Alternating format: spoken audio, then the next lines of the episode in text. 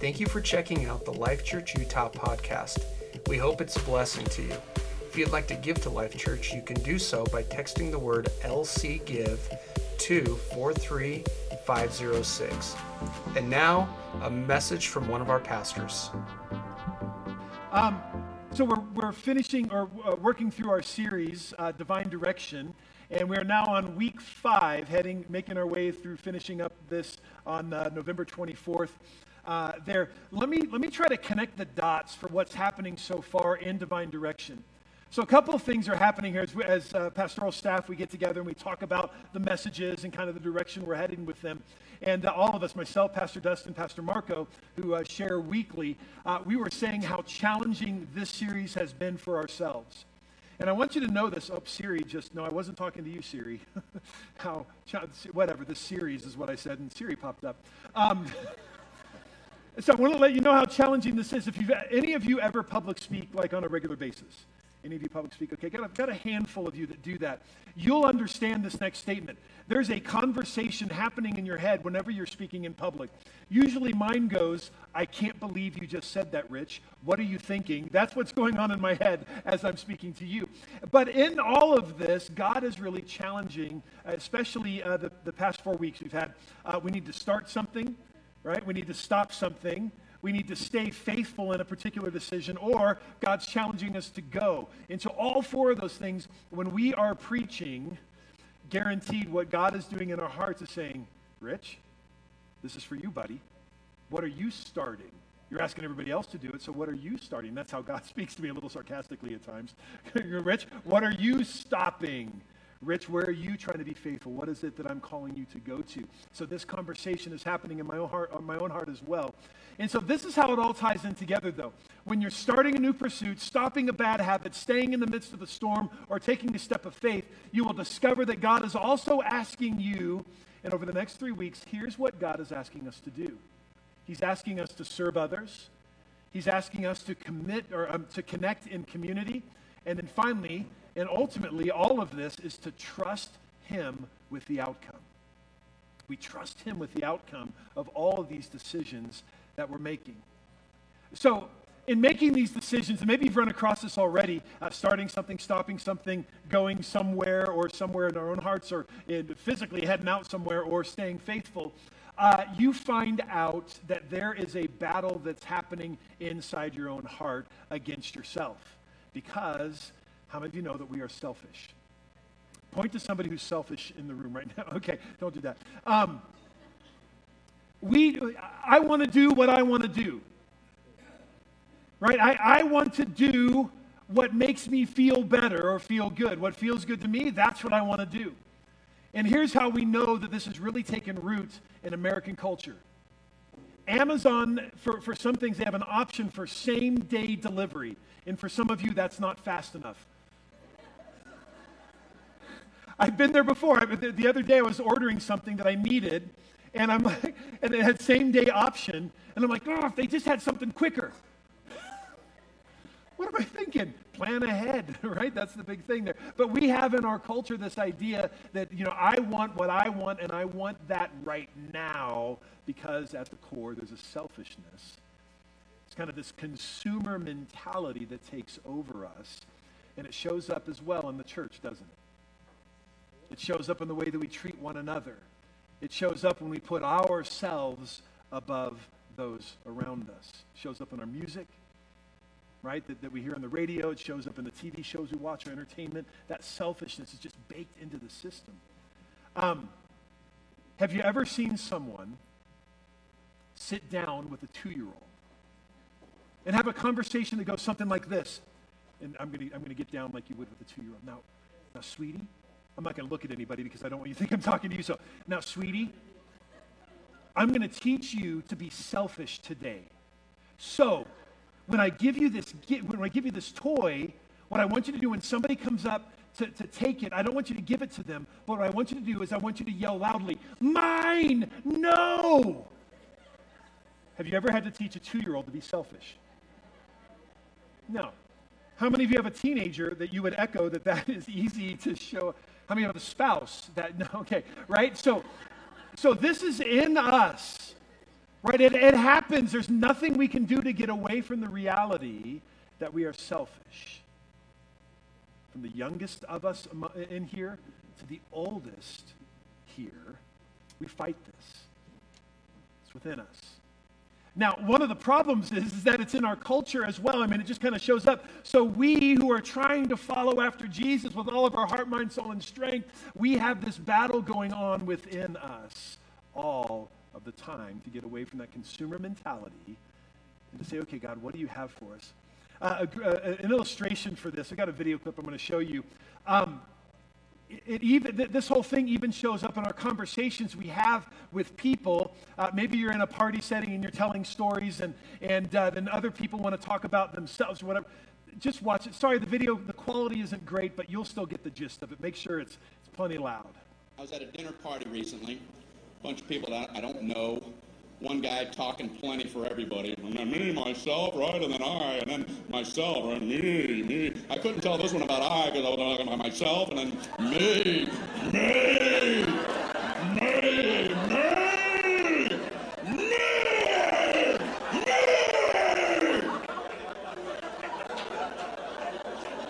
Beware the me monster. So I tried to jump in with a little story. I don't want to just sit there the whole night. Right when I'm done with my story, this guy goes, That ain't nothing. oh, well, didn't mean to waste everybody's time. Telling my nothing story. Here, let Marco Polo speak. He's back with tales of adventure. Maybe you've met people like that before, right? The me monster. And if we're honest with ourselves, that's us. And I've got to be really honest with myself. There are times when uh, I'm having a conversation with somebody who's telling a story. In the back of my mind, I'm just like that. Oh, yeah? I've got even a better story. and I can't wait for you to be quiet so I can tell it, right? So we face this in our lives, and it is so real. But this isn't the way that it has to be. We don't, we don't have to have this me monster, or as my kids, they try to make me say monster because that's the right way it's written, but I like saying monster, all right? So the me monster living within us doesn't have to be this way. Because when all of culture says fill yourself, God tells us to fill others. All culture around us is like, fill yourself, fill yourself, fill, fill, fill, fill. Get what you can right now, get it. And God says it's all about the other. And this is truly countercultural. You know, when you start talking about uh, not doing for yourself, our culture pushes against that because it's the messages that we are receiving all around us all of the time. And we're really confronted in that moment when we start trying to serve Jesus because we feel this conflict growing within us that we shouldn't be bound by this me monster living within me right now, right? We shouldn't be bound by it. And yet, for some reason, it is still there, alive and well, especially when we're trying to follow after Jesus. And so Jesus comes into our lives, and this is where the confrontation really begins.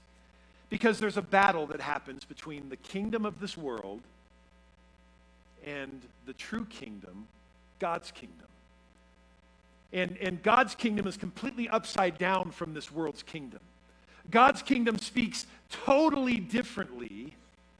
So, how can we be successful in joining in the kingdom that God wants us to be in rather than this kingdom of the me monster? Matthew chapter 16, verse 24, Jesus recognizes this battle that we face. And here's what he has to say about this. And let me warn you, what I'm going to talk about next few minutes doesn't feel good. This is not one of those things you go, oh man, thanks, Pastor. Let me just let me just keep listening to that over and over again, because this is so countercultural to what we are taught, what we see around us in the world, and what the world celebrates. He says this, Matthew 16, 24. Whoever wants to be my disciple must deny themselves, take up their cross, and follow me. This is the formula of discipleship. This is the formula of having Jesus first and foremost in your life. This is the formula of killing the me monster and allowing the kingdom of God to be expressed in your life. And, and so, so, breaking this down, whoever wants to be my disciple. I love this because Jesus opens this door up wide to everybody. He's not saying only this particular group of people or only this group of people that of this economic class or this type of skin color, whatever. He says, whoever wants to be my disciple. If you look at the disciples that were following after Jesus, that was a messed up group of people. They had problems and issues and anger management things going on, and they fought among themselves. And we're going to see some of that here in just a minute. We see this around. These are the disciples Jesus held closest to him. And he says, I've got a plan for them, and I want them to go into all the world. This is a messed up group of people, just like us. And he says, Whoever wants to be my disciple must deny themselves. What does it mean to deny yourself? It means just that, right? To deny yourself, to go without. It means to put others before you. It means putting Jesus first, it means putting your spouse first, it means putting your children first, it means putting means to deny yourself. We have disciplines in the church world like fasting where we deny ourselves for a season and and we fast and, and no longer do with. Other times we deny ourselves by the decisions we make in our life to no longer engage in an activity or no longer be something or whatever. And we say, God, I'm doing this to deny myself. For me, sometimes Arby's Jamocha Shake. Anybody with me on that? Yes. Right? I'm driving by and I am completely powerless to destroy the me monster living in me. And I find myself in the line, and my son's laughing because he knows how big this battle is in my life. The other day he comes in with one. I'm like, Jace goes, Hey, Dad, look at this. it's like the large. It's like this massive thing, and I'm like drooling, whatever. So it's just this this thing. Deny yourself. And there are times when I'm really good at it, and I drive right by Arby's, and I'm so excited that I made it past it. And other times, I find myself in that line. And how often do we do this when we try to deny ourselves? But the key to denying ourselves is that next phrase. Take up the cross. Now, for the disciples who, who lived, we don't live in an era where the cross is part of the culture the way that it was in Roman society. But the cross is an instrument of death. And at this point, when Jesus is telling his disciples this to take up your cross, um, there is no resurrection after the cross. Right? At the time when Jesus was sharing this, Jesus hadn't himself experienced the cross, so the disciples knew that to be on the cross, to take up the cross, is to die. And Jesus is saying, if you want to follow me, if you want to be my disciple, you must deny yourself, take up your cross, give up your rights to your own life, to give up to you doing it your way, to give up you always being pleased Take up your cross, and he says to follow him. He's the one who now guides us. And, and this is, according to Jesus, this is discipleship. And it's not easy. I think all of us, no matter how long we've been following after Jesus, all of us would come up to points in our life and we would say, Boy, this is, a, this is an ongoing, difficult decision for me to deny myself, take up my cross, and follow after Jesus because sometimes it doesn't feel good to follow because we have to deny ourselves. So the question is did the disciples get it? Did the disciples figure all of this out? And there's a couple of stories that I think will uh, help us understand that this battle of the kingdoms is going on in the lives of the disciples just like it goes on in ours. And it might reveal for us which kingdom is alive and well in the disciples' heart as well as which kingdom is alive and well in our hearts. Uh, Jesus and his disciples had uh, kind of on their way back from a season of ministry that they had gone out into the kind of the highways and byways and other villages in the area of Galilee in, uh, in, in Israel. And in Mark chapter 9, verse 33, we run across this story. It's great. It says, After they arrived at Capernaum and settled in a house, Jesus asked his disciples, What were you discussing on the road? So Jesus heard them mumbling in the back and maybe even voices starting to get raised. And this is what it says. But they didn't answer. Have you ever asked your children, hey, what were you talking back in the back of the car? And then they don't answer. this is exactly what's going on. They're a bunch of children, right? But they didn't answer because they had been arguing about which of them was the greatest. I love that. If you have more than one child, they're guaranteed to argue which one is the favorite. Guaranteed it's going to happen. My brother, I'm 49 years old. My brother is 52, and we still have this weird adolescent thing going on between us as to which one is the favorite of my mom. I have no idea. I know I'm the favorite, but there are times there are times when, like, I'll call my mom and she doesn't call me back. But in the meantime, I'll hear that my brother talked to her without her calling me back. And then my brother will say, Hey, Rich, just so you know, I'm mom's favorite now. like that. It's so bizarre. It's so weird that that thing's going on. But this is what they were arguing about who's the greatest. Speaking of moms, another gospel picks this up similar way Matthew chapter 20 says, Then the mother of the sons of Zebedee. Now, the sons of Zebedee are also called the sons of thunder. Uh, they were the arguers, they were the very passionate uh, brothers. They, uh, she came up to Jesus with her sons. So picture that you know you got to picture it. G, uh, you know here comes uh, here comes mom with the two sons James and John up to Jesus, and then th- then they all kneel down to Jesus, just setting the stage. They kneel down before him. She asked him for something, and he said to her, "What do you want?" The me monster's alive and well. She said to them, "Say that these two sons of mine are to sit one at your right hand, one at your left, in your kingdom. That's now, mom, when Mother Bear gets kind of hooked onto something, you can't deny Mother Bear, right? And it says this, and when the ten heard it, so there's 12 disciples, when the other 10 heard it, they were indignant with the two brothers. The me monster is alive and well, even in the disciples. Uh, so, how does Jesus respond to this? There's a couple of requests, and these might be tied in together in the whole story, but in the, uh, in the Gospels, the way they're written kind of separates them. But it says this in Matthew chapter 20. So remember, you've got, G- you've got Jesus standing there probably, or maybe sitting down, uh, James and John kneeling, and their mother kneeling, and Jesus called them to him. So the other disciples, now who are arguing amongst themselves and indignant at the two brothers, says this You know that the rulers of the Gentiles lord it over them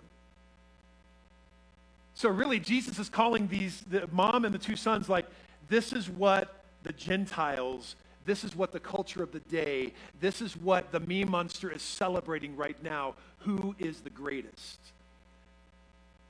Gentiles lord it over them, and their great ones exercise authority over them. It shall not be among you.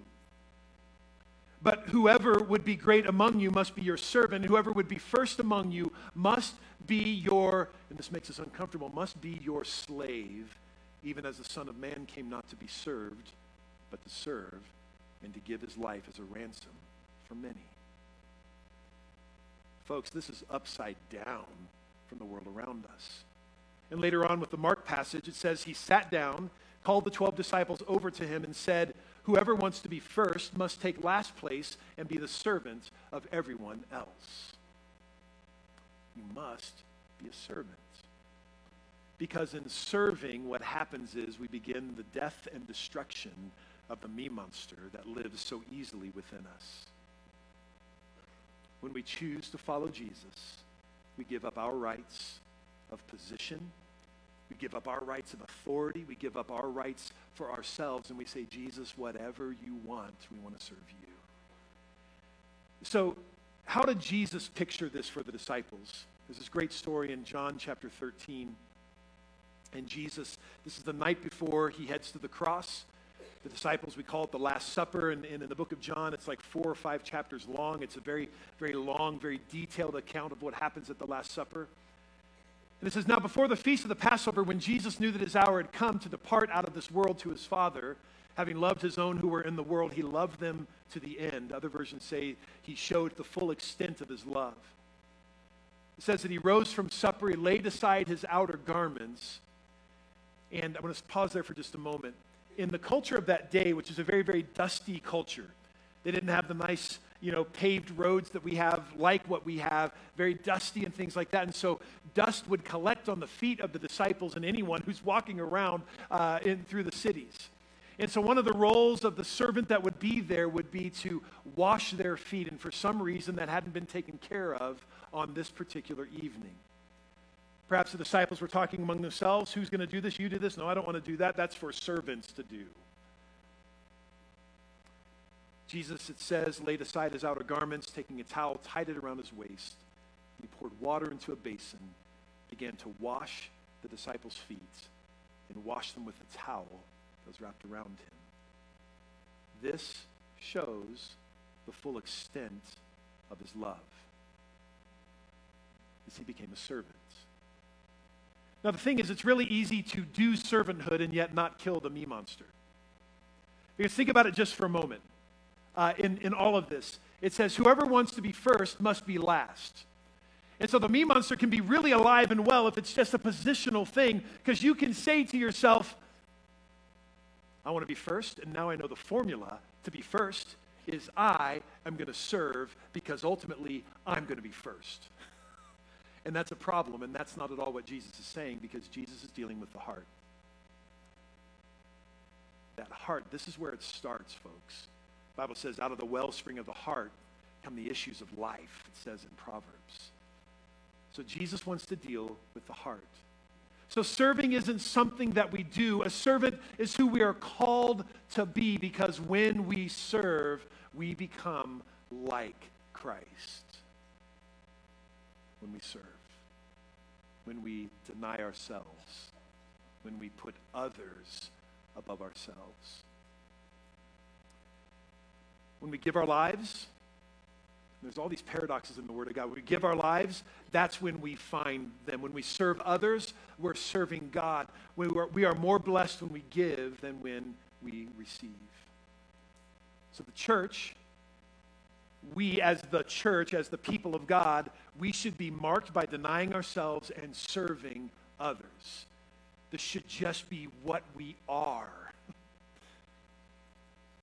And so, Paul, who's a, a great author, writes about two thirds of the New Testament, um, had, a, had a, an incredible transformative event in his own life, it transformed to the very core.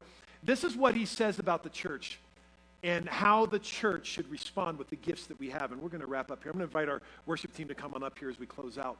Romans chapter 12, verse 6 through 8. It says, In his grace, God has given us different gifts for doing certain things well.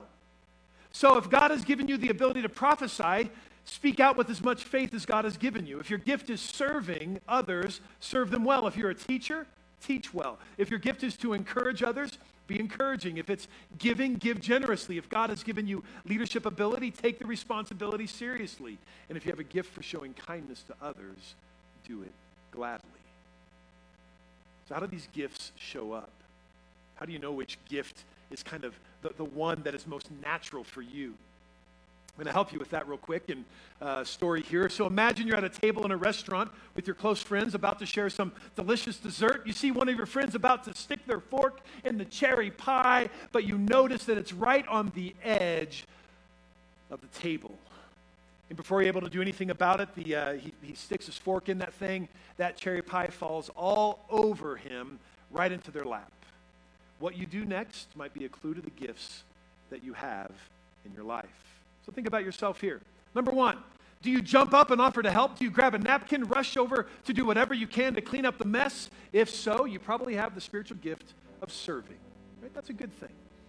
Do you look at the poor victim and offer wise advice? Say something along the lines, you know, there really is a better way to eat pie. First, you should always keep it a half half an arm's length away from the edge of the table. And maybe if you're inclined to lead a Bible story, right, uh, you might say, you know, this incident reminds me of when Jesus gathered with his disciples at the table. In fact, I realized as I studied that the Greek word for table is, if this is you, you might have in your heart to be a teacher. If you slap your leg, laugh out loud and exclaim, You've done far dumber things than this because you want to make your friend feel better about what they just did, you very well might be an encourager.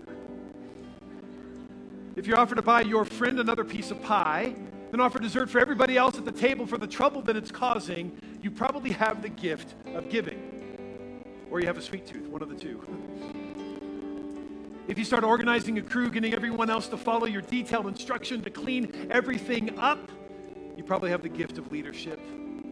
And then finally, if you look on and say, wow, I can't believe you didn't notice how close your plate was to the edge of the table, you should have seen this coming, you might be gifted with the gift of prophecy. right? So we all have these gifts. And one of the greatest ways to kill the me monster in our lives that I know of is to serve in the body of Christ. Because when we serve, we're just like Jesus.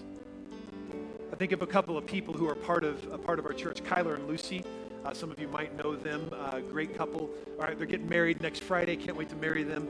Um, and they, they talk about the consumer mentality that they used to have when they just attended Life Church. And they attended Life Church for, for quite a while. Um, and then all of a sudden they started realizing, hey, we're just sitting here doing nothing. And so they said, well, we're just going to go ahead and start the first place we know. And they started in a life group. And so they started in that life group for young adults. And then they took that next step because they kept hearing about the needs that are just kind of around the church. And they, they're now uh, serving faithfully in uh, real life student ministries. And God is using them to impact the lives of students. And what they say is, we are getting far more out, right? And this almost sounds selfish, but they are growing by leaps and bounds because they are choosing to serve. Love their story. I think of Oscar and Skylar, a couple of teens that are usually here second service. They're greeters, love seeing their heart of greeting. And it started because somebody said, hey, why don't you serve with me? and they jumped into it and now serve faithfully on that. another young lady by the name of Taylor out in Tooele, I heard about her this last week. Um, this is what she said, and maybe you're in this boat. Uh, she went up to Pastor Dustin she said, Pastor Dustin, is it okay if I don't have everything together, if I, if I still mess up from time? Is it okay if I serve in the church? And Pastor Dustin said, No, you can't. no, not really. What Pastor Dustin said, I believe, is the heart right of God that says, Absolutely, because look around you. All of us are messed up just like the disciples. We can serve together and grow and learn and be perfected in Christ when we begin to kill that me monster within us and say, Jesus, we want to deny ourselves, take up our cross, follow you with the vision of serving. The moments when you choose to serve others, the moments when you choose to put their needs first, these moments determine the kind of stories you will tell tomorrow. Parents, what kind of story do you want to be able to tell to your children about what it means to kill that me monster, to deny yourself, take up the cross, and follow after Jesus? They're going to see it through the way you serve.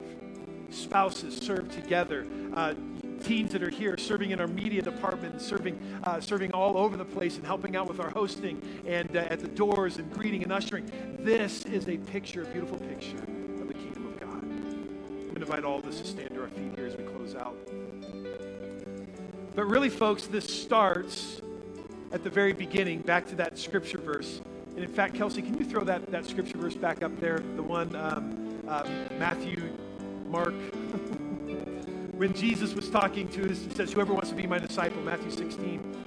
Um, Whoever wants to be my disciple must deny themselves, take up their cross, and follow me.